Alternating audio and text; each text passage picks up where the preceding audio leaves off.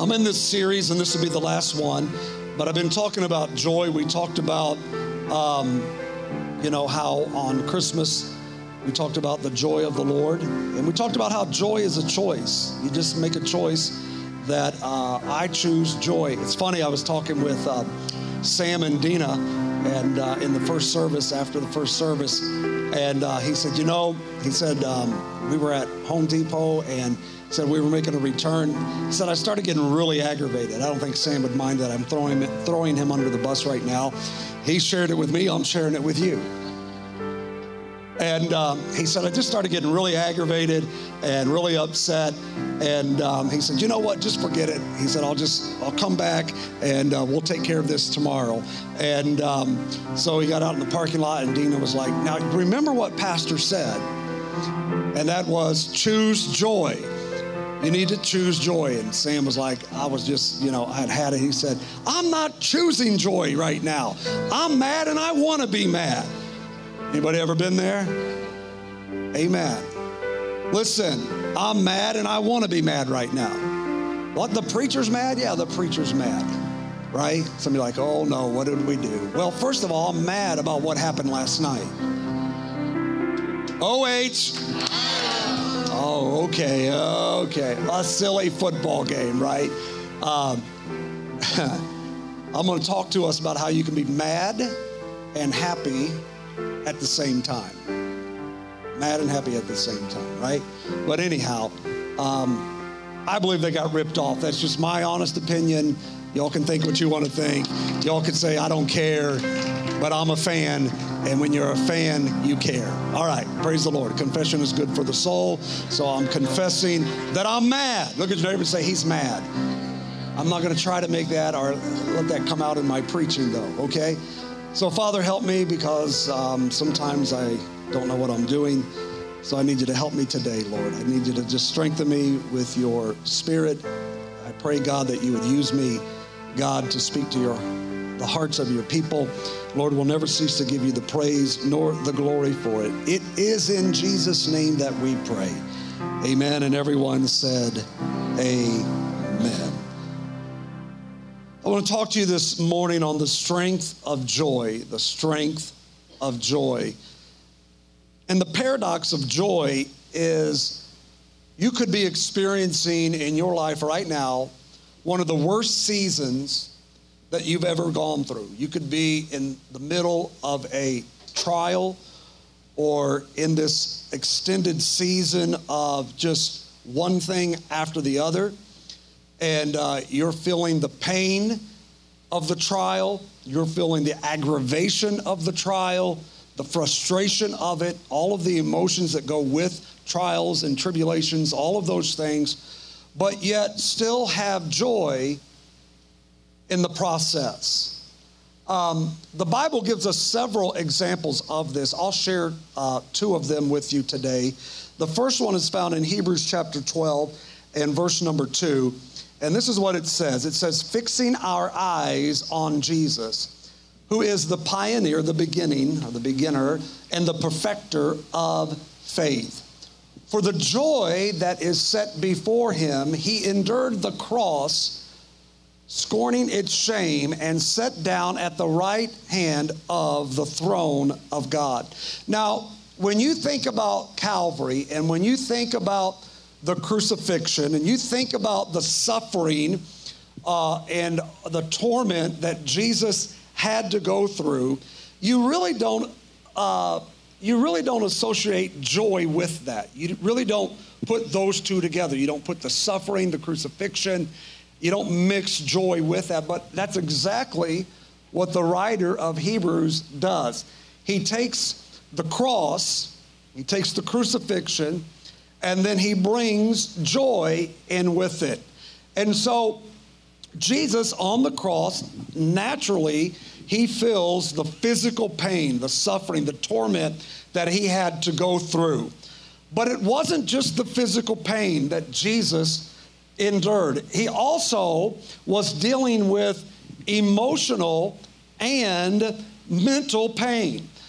As a matter of fact, he was dealing with the separation of or from the Father.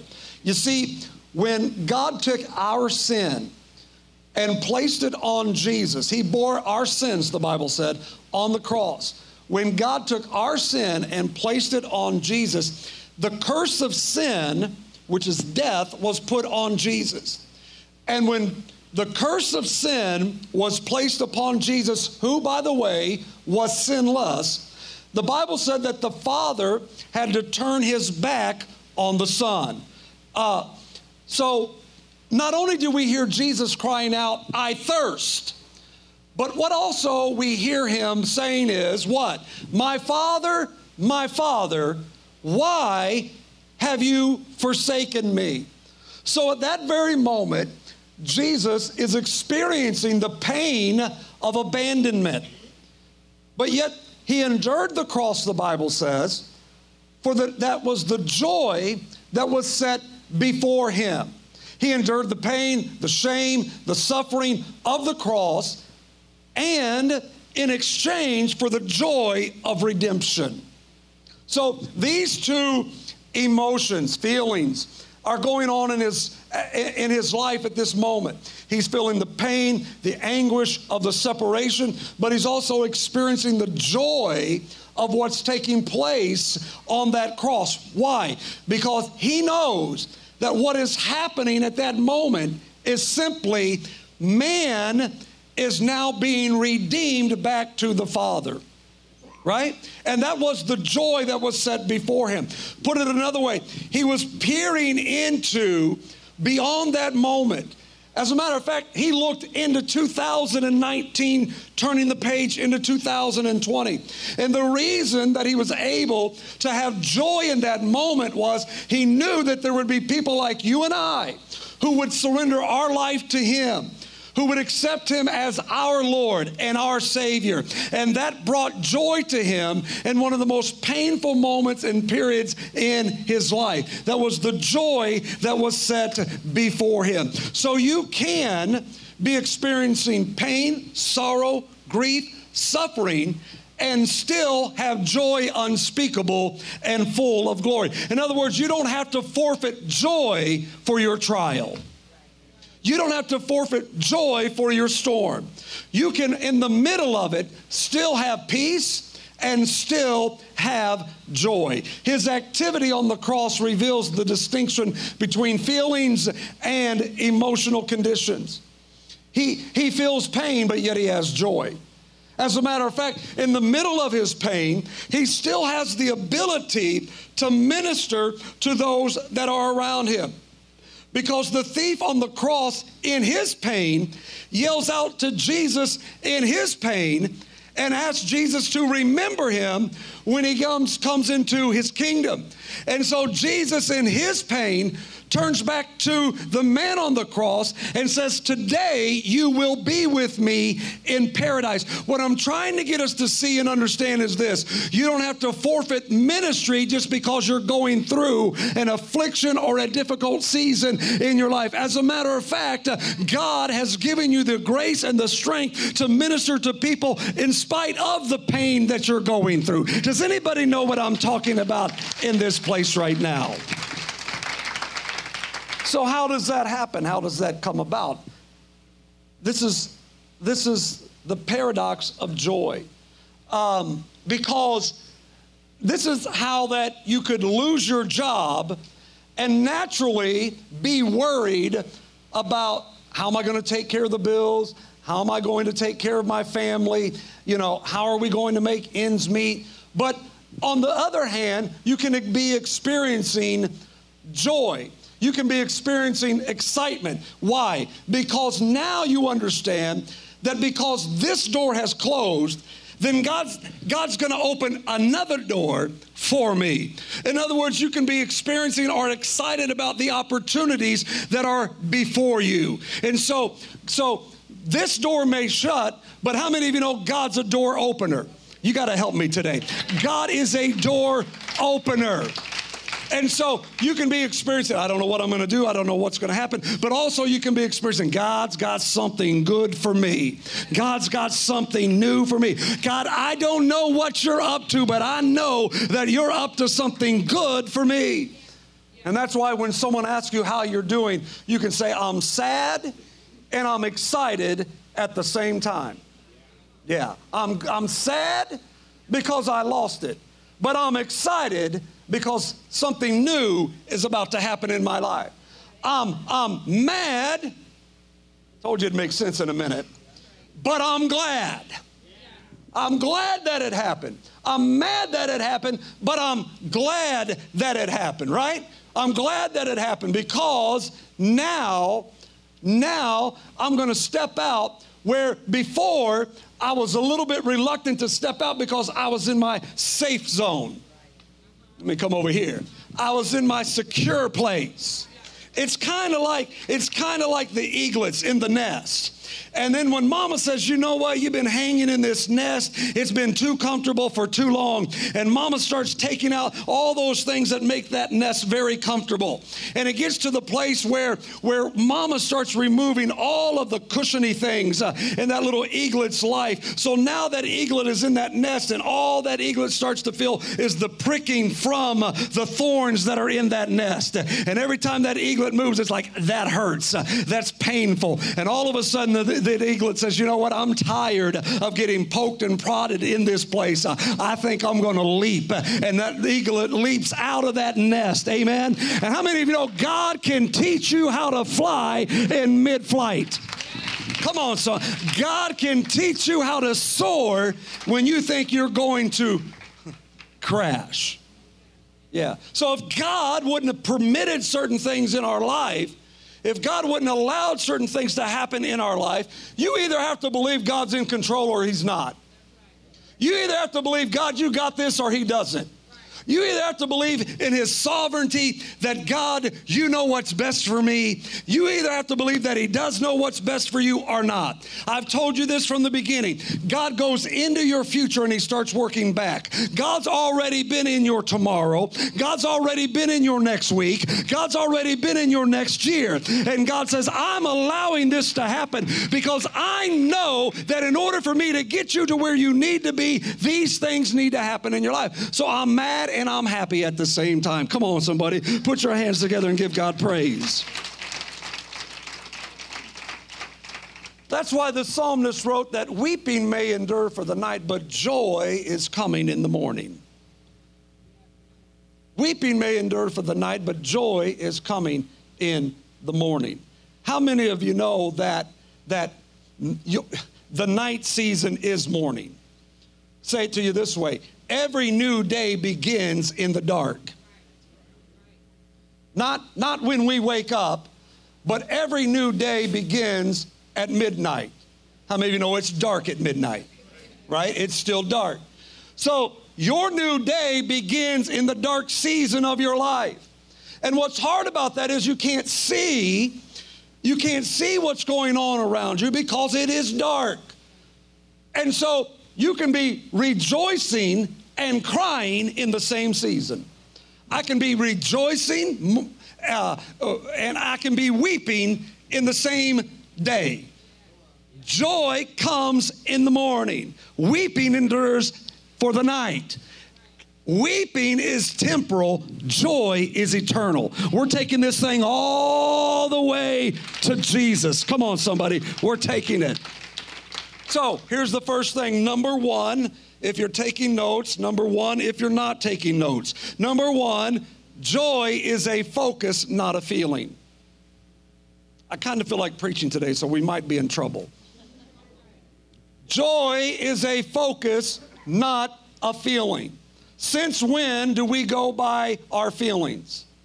How many of you know they'll play tricks with you? Yeah? Well, I don't feel like it. Well, it's not about whether we feel like it or not. Well, you know, I don't know. Well, we, we don't go by our feelings.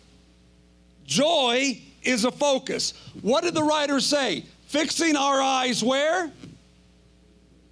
On Jesus. Focusing, fixing our eyes on Jesus. Anything else is going to disappoint. When you set your attention, when you set your focus on any other thing, it will disappoint uh, there are people that are not going to meet nor live up to your expectations. It's not going to happen. Uh, people, things, situations always fall short of, of what you're expecting and what you're believing. But how many of you know God goes above and beyond anything that we can think or even imagine? So here's what happens. Here's what happens. The enemy knows this. And so then the enemy comes into our life and he tries to break our focus. And so one of the things that he does is he tries to get our focus off of Jesus and get our focus on people. So he turns our attention to people and not towards Jesus. And what happens is, especially when you're dealing in the area of joy and happiness in your life, what happens is when you start looking at other people, you have, you have to be careful because then you'll fall into the comparison trap. Because you'll look at somebody and you'll say things like this well, look at what they're wearing. Look at what they're wearing. Uh, or you'll, you'll look at them and say, well, look what they're driving. And, and my car's still being held together by bumper stickers. and then you'll look at them and say, well, look where they're living, right? Uh, did you see where they went on vacation? Did you see their vacation pictures? I mean, look at their kids. Their kids never act up. Their husband, he, look at their her husband. Look, look at look at his wife. And we start looking at people, we start looking at things. Did you see their Facebook picture? Mm-hmm. Yeah. How many of you know Facebook is the highlight reel of somebody's life? Right? They're, not going to take pictures uh, of their kids when they're yelling at them to find their shoes because you're going to church. Where's your shoe? Where's your shoe? Come on, parents. Yeah. This is Billy. He can't find his shoe. That's why he's crying. And that's why we're pouring, pulling our hair out. No, they're going to have Billy smiling with his shoes on. Yeah. Uh huh. Highlight reel. Look at this happy couple. They're always smiling, gazing into each other's eyes, always walking down the road, holding hands, where you didn't see 30 minutes ago they were throwing pots and pans at each other. Right? It's a highlight reel.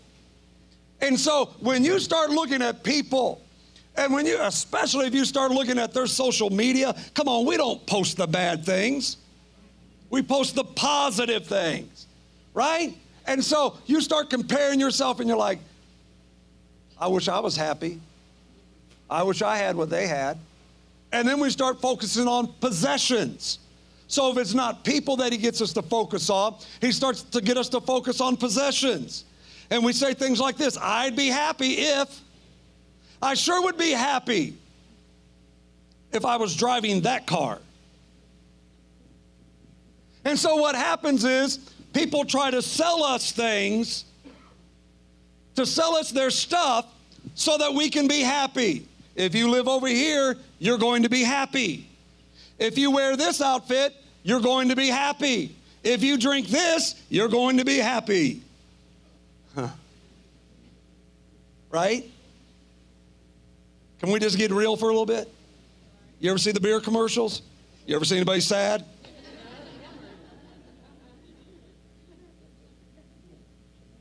This is Bob. He is so depressed.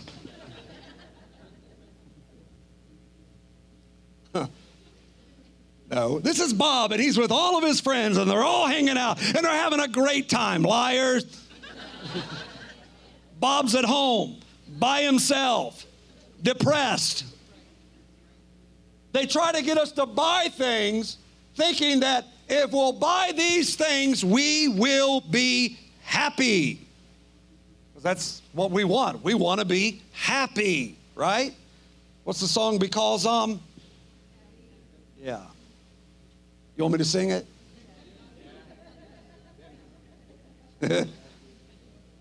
so we buy the possessions, and then we have to buy storage units to put our stuff in. right? Because we thought those things were going to make us happy, but they don't. Possessions do not produce lasting joy. You know this. You just experienced it with Christmas. Your kids were about 30 minutes, they were happy for 30 minutes with that new toy. 30 minutes. And now it's like, what's next? As a matter of fact, some of them want him 30 minutes. It's like, open it, up, what's next? Come on, we all spoil our kids. I know it. i have been there, done that. Right? But we know that's our nature. So these things are not going to make us happy. You know that new car you bought? Well, if you were thinking about buying a new car, that one, right? What's the first thing you say? Nobody's eating in this car. I better not catch you eating any food in this car. If I catch you eating any food in this car, you'll be walking. You're not eating in this car.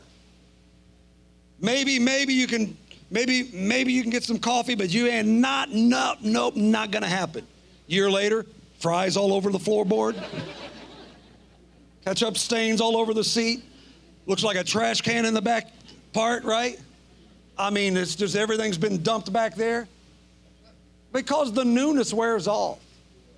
It's fleeting, it doesn't last.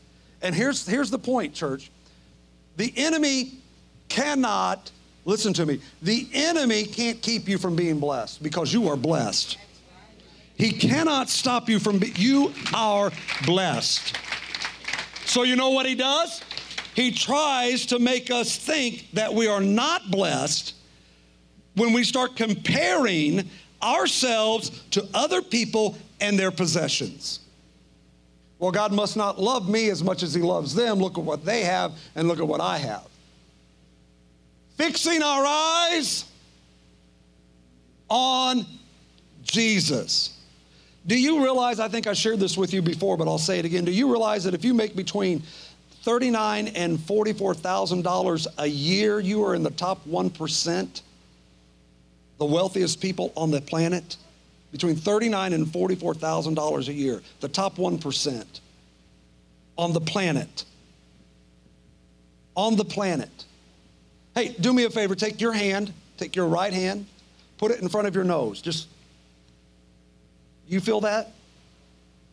Do you feel that air? You feel your breath coming out of your nose? When's the last time you thanked God for that? Hello? Hello? Can you see me? If you can't wave, just wave at me. When's the last time you thanked God for that? When's the last time you thanked God that you could reach out and pick something up and hold it in your hands? I'm trying to tell us that we are blessed. Amen. God has blessed us. Can you swallow when you chew your food? You're blessed. There are people who can't, right? And so the trick of the adversary is to get us to think because we don't have things or someone else has something that we want or don't have that we're not blessed. And I'm telling us right now, we will never experience true joy looking at other people or trying to fill our life full of possessions. It doesn't last. And so, for many people, joy is simply a focus problem. If you refocus, all you need to do is refocus. Fix your eyes on Him, not them. And I'm, I'm telling you, joy will flood your soul. He will give you joy for the journey. Yeah, I've had to learn this because it's always been about the destination. It's always been about the next project. It's always been about, okay, we've done this, now what? It's always someday, someday, someday. When I get here, I'll be happy. When I have this, I'll be happy. And God is saying, you should be, you should be joyful every day because every day is a gift that I've given you. Every day is a gift that I've given you. And so, so I'm I'm teaching myself, and it's hard to break old habits, but I'm teaching myself to, to enjoy the journey. Enjoy the journey. Just nudge your neighbor and tell them, enjoy the journey. Would you do that? Can I give you point number two? I'm going to anyway, so here we go. Oh, look, I didn't start the timer. There we go. Joy produces perspective. It produces perspective. James 1 2 says this Consider it what? When? Okay, let's do it again. Consider it what? When? I would. I wonder how many people would um, would want to be a part of Life Point Church if that was our church motto. Instead of building one life at a time, um, hey, join Life Point Church, where we take joy in trials. Well, people be signing up for that, wouldn't they? If, if Jesus had a website, I, I, I think it would be pick up your cross and follow me. I mean, we don't, we don't want to put that kind of stuff out there because we want to be happy. But, but James says, consider it joy when you face all kinds of trials because we know that the testing of your faith produces perseverance. How we perceive something makes all the difference in the world. If I look at something as being harmful, if I look at it as being hurtful rather than helpful, it's going to be hard for me to endure the process and keep my joy. It's going to be very hard. And so, one of the things that joy enables us is joy gives us eyes to see things differently. All right? It gives us eyes to see things differently.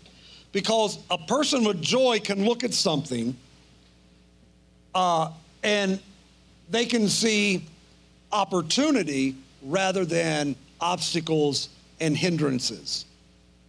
Um, in other words, you see the obstacle as an opportunity, where someone else who doesn't possess joy can look at something and say, This is just a hindrance, this is doom, this is gloom, I don't know what we're gonna do, I don't know how we're going to make it. And so joy causes you to see obstacles as opportunities. We got this. We can handle this. And so James says, you know, you need to look at every trial, every test, every storm as an opportunity and not a hindrance. As a matter of fact, the King James Version says this that you are to count it all joy. Count it all joy. Any CPAs in the house? Joan, praise the Lord, tax season, we love you, Joan. Any accountants, any, any, anybody balance your checkbook? Anybody take care of that? Two people, praise God, we need help. Financial peace, Rob. It's time for a new class. But when you do accounting, I said in the first service, Joan needs to be preaching right now, but you set everything up into categories columns, profits, losses, add it up, subtract it, whatever. And what James is saying is this He's tell, telling us, He says, when you face trials, don't count it as a loss. He said, instead of us putting it in the category of a burden, he said, when you face a trial, put it in the category of a blessing. Why? Because joy changes my perspective. So you need to change the column. Change where you count it. So in, instead of uh, instead of counting it as an expense, count it as income. Why?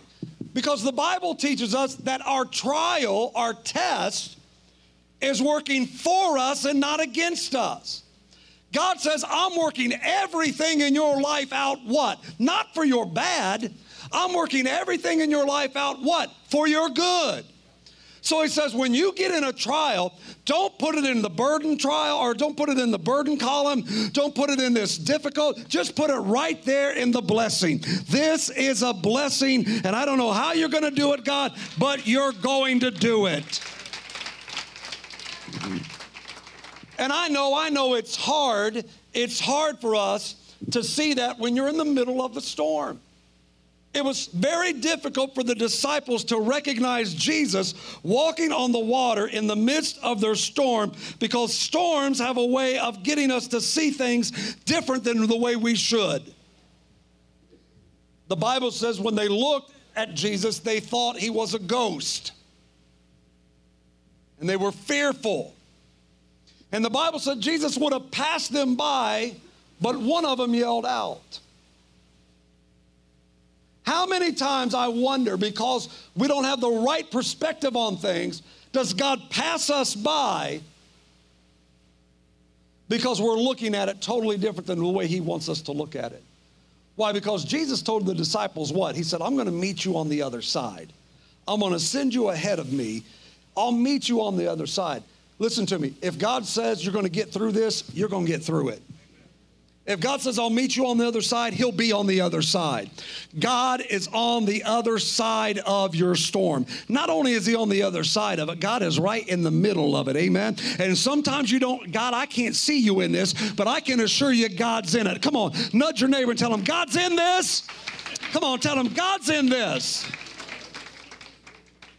If you look back over your life, your trials, your tests that you've had to, to go through, you didn't lose. You didn't lose. I'll ask you a question Has Jesus ever let you down?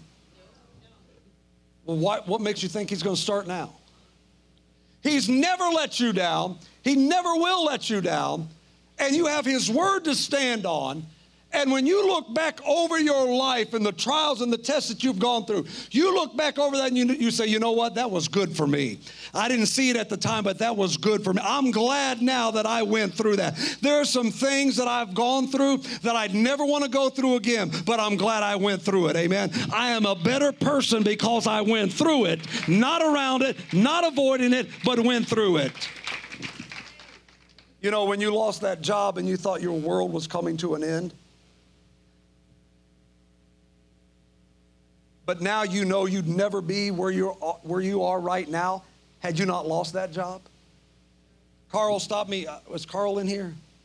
He's probably working security. But any, he said, you know what? He said, if I never would have lost that job, if I never would have got fired, I never would have had the job that took care of me and my family, I think for 30 years after that. I'm not sure. He said, I never would have had this, this blessing in my life. And so now you can look back and say, you know what? I never would have been here had I not lost that. But because I lost that, it caused me to do this. And because I did this, I'm here now. Right? That person that you thought you couldn't live without, you know, the one that walked out on you and broke your achy, breaky heart. that person, right? How can I? It's a little high for me.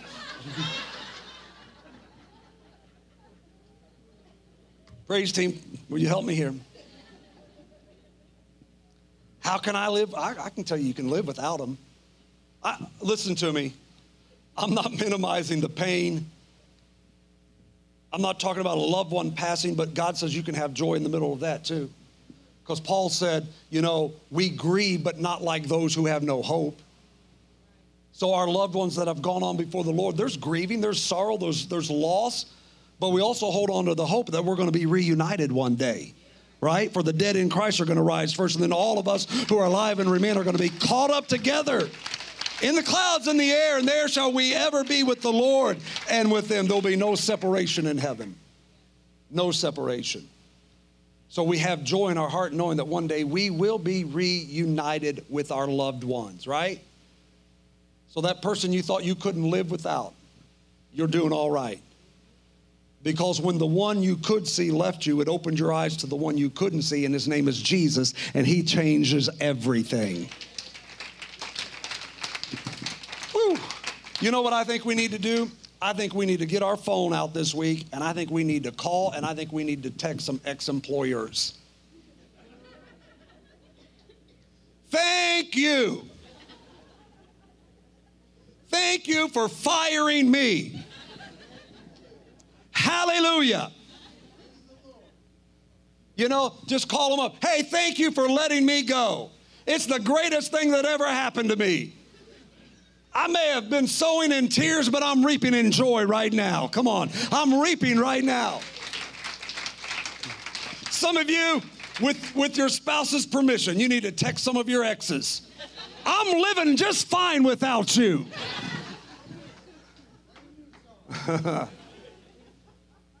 I'm doing all right. Come on, someone. Right? Don't count it as loss. Count it in the positive. Count it as a blessing. Change the column you're putting it in. What I thought was a loss, God says that's a profit. You're going to profit from that.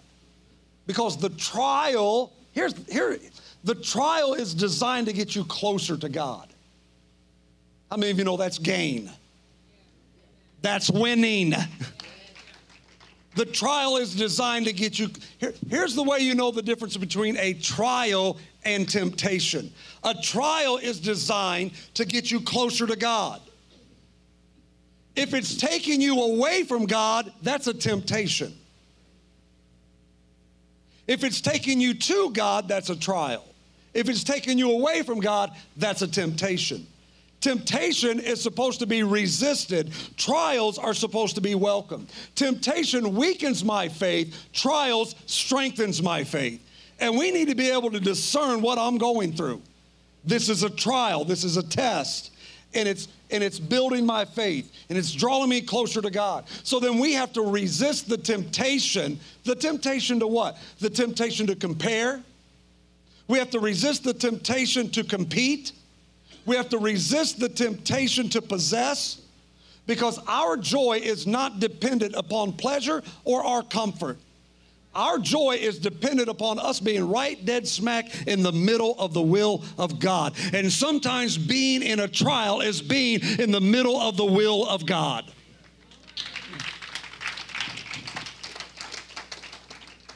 All right. Point three.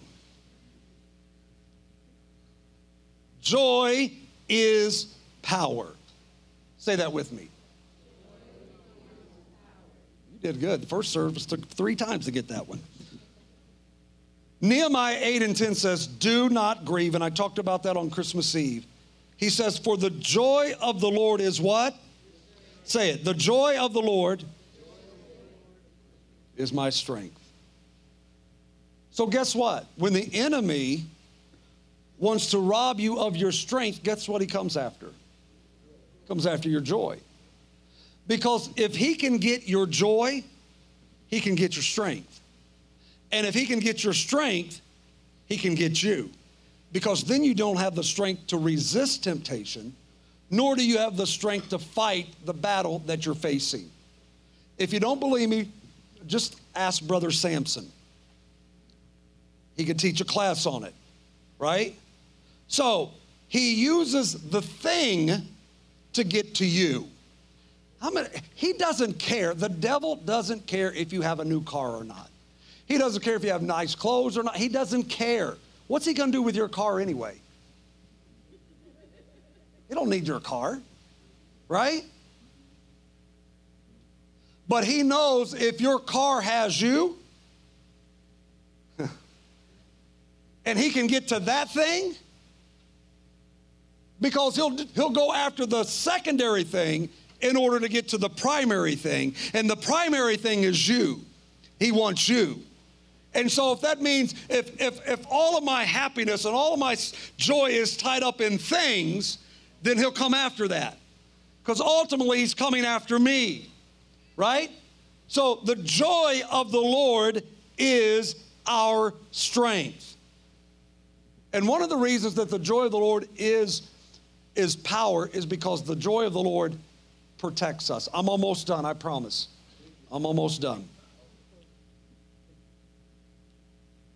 Look at this scripture in Proverbs. Um, some of you may be able to identify right now with this physically.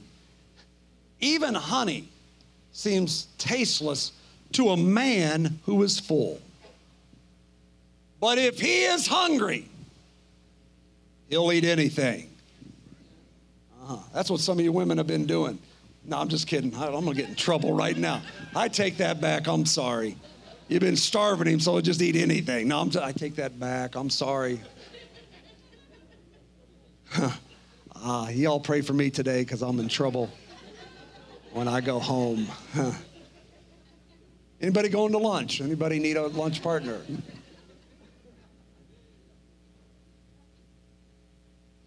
When you're hungry, you could be attracted to unhealthy things. Uh, when you are most hungry, that's when you're uh, most unhappy. And I'm going to spiritualize this right now. If there is a certain eating regimen that you're trying to maintain, how many of you know it's hard to maintain when you're hungry? Hello? Got to drink this juice. It's been in the blender. Here's a piece of pizza. Praise God.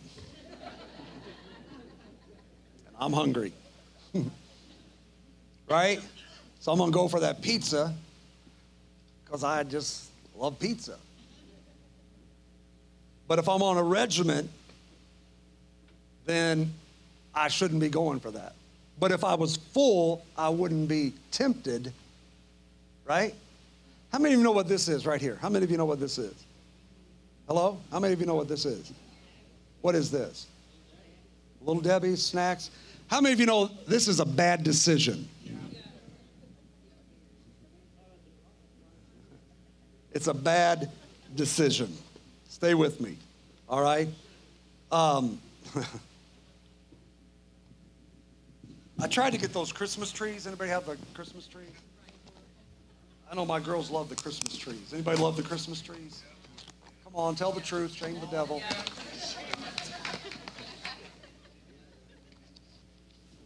You ever notice? You ever notice how easy they make these things to open? they, they really do. right? Uh, oh, looky here. This thing's just, oh, it's open. I should probably.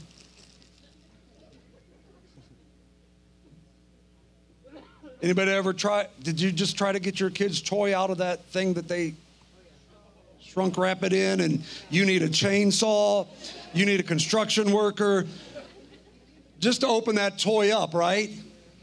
They ought to start putting little Debbie's in those types of things. Because you know, we just get frustrated, forget it. I don't even want this anymore. It is, they just make it too easy for us to get to it, right? Typically, you and I have made bad decisions when we're hungry. Hungry for a relationship, bad decision. Hungry for money, bad decision. Hungry for position, bad decision. When you get hungry, you start making bad decisions. Because I guarantee you, if you do an audit over your life, and I have, if you do an audit over your life, you will find that you made some of your worst decisions when you were hungry. Are you with me? Joy protects you from that. Joy keeps you from making those bad decisions. Because even if something looks sweet, if you're full, if you are fulfilled, then even sweet things can entice you. Oh, that look, that's a sweet deal. And that's going to profit you, and it's going to cause you to have a, a, a great, that's going to cause you, your uh, bank account to just kind of go to the next level. But the problem is you're going to have to compromise your integrity and your character many of you know it's not worth it? It's not worth it, right? And if you if you're full, then somebody can entice you to lower your standards, right? You can just say, "No, I'm good. I'm full. I don't need it." So guess what? If you're single, keep your focus on Jesus. Come on, I, I, keep your focus on Jesus. you know what you're looking for. You know what you're looking for in a spouse, you know what you're looking for in a relationship. But if you're hungry, oh, they'll do. Because I'm hungry. I'm lonely. I got the dog and it didn't work. I'm hungry. So then someone comes up to you like, hey, you want to grab dinner tonight? Yeah, because I'm hungry. And if you were full, you're like, no, I'm good. Thank you, but I'm good, right? I know what I'm looking for. I know what I want. And you don't, you don't, you don't check all the boxes. So we might as well settle, settle it right now. We ain't having dinner. And, and, you know, they're wanting to hug you, and you're like, no, we're good. We'll just do the fist pump thing. Right? Guys, when, when she kind of taps you on the shoulder like twice, like this, no, we're good. That means we're friends, and that's all the further this thing's going. So you might as well just back off.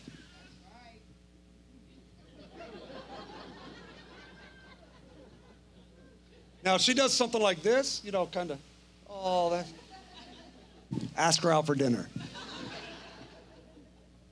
You got a good chance you're going to dinner. Okay.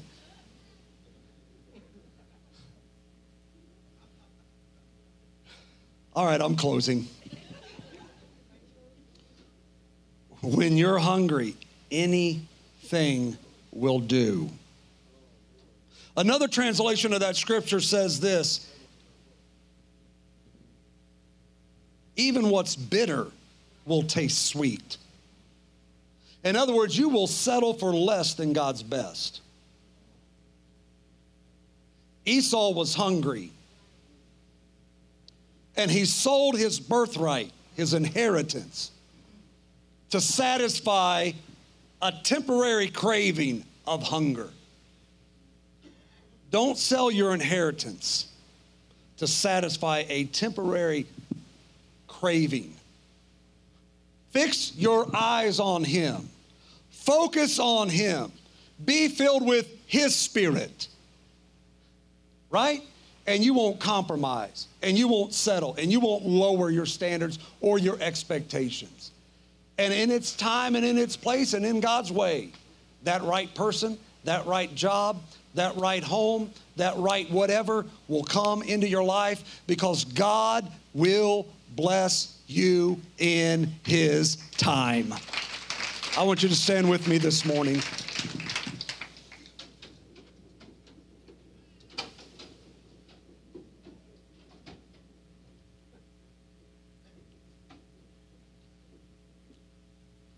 Remember Philippians 4 12 and 13. Paul says, I've learned how to be content. Be, being content in the season that you're in, whether it's a season of need or whether it's a season where, like, you know what, every need's been met. I'm good. I'm fine. Learn how to be content. And the way that you learn how to be content is understanding that, as I said last week, understanding that God is working this out in your favor. A favorable outcome for your situation. I asked it earlier, I'll ask it again. Has He ever let you down?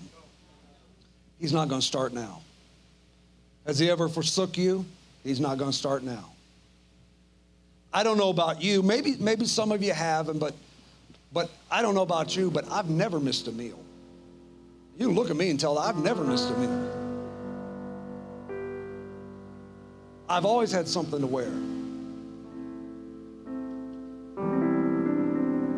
I've always been in a, at, at least a warm place.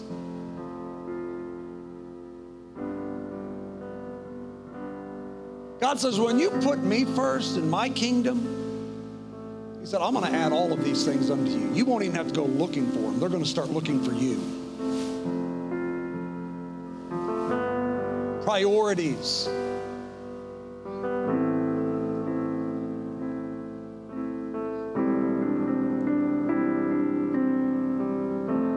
Anybody hungry? You hungry? You've been here for both services. You look hungry. It's a bad decision. I prayed the calories out of them. You're good. Alan, you hungry? I knew Alan would take that. right? Equal little Debbie employer. Any women in the house hungry? There you go. Oh, terrible throw. Goodness. I said it last week, I'm going to say it again. Let's end 2019 with this mindset I am going to choose joy. I can't control all of these things that are going on around me, but I can control what's going on in here. I can control what's going on in my spirit, and I just choose joy. I, I can have, I can be upset, I can be mad, I can be frustrated, but yet I can have joy, unspeakable and full of glory. As a matter of fact, I think we should just carry this on right into the new year. And it kind of needs to be a little motto for us that we're going to choose joy. And I, I guarantee if we'll start thinking like that, if we'll start reacting like that, every situation we get in, I got a choice right now. I got a choice. Am I going to make a bad decision? Am I going to make a good decision? I'm going to choose joy. I'm going to choose to trust God. Amen.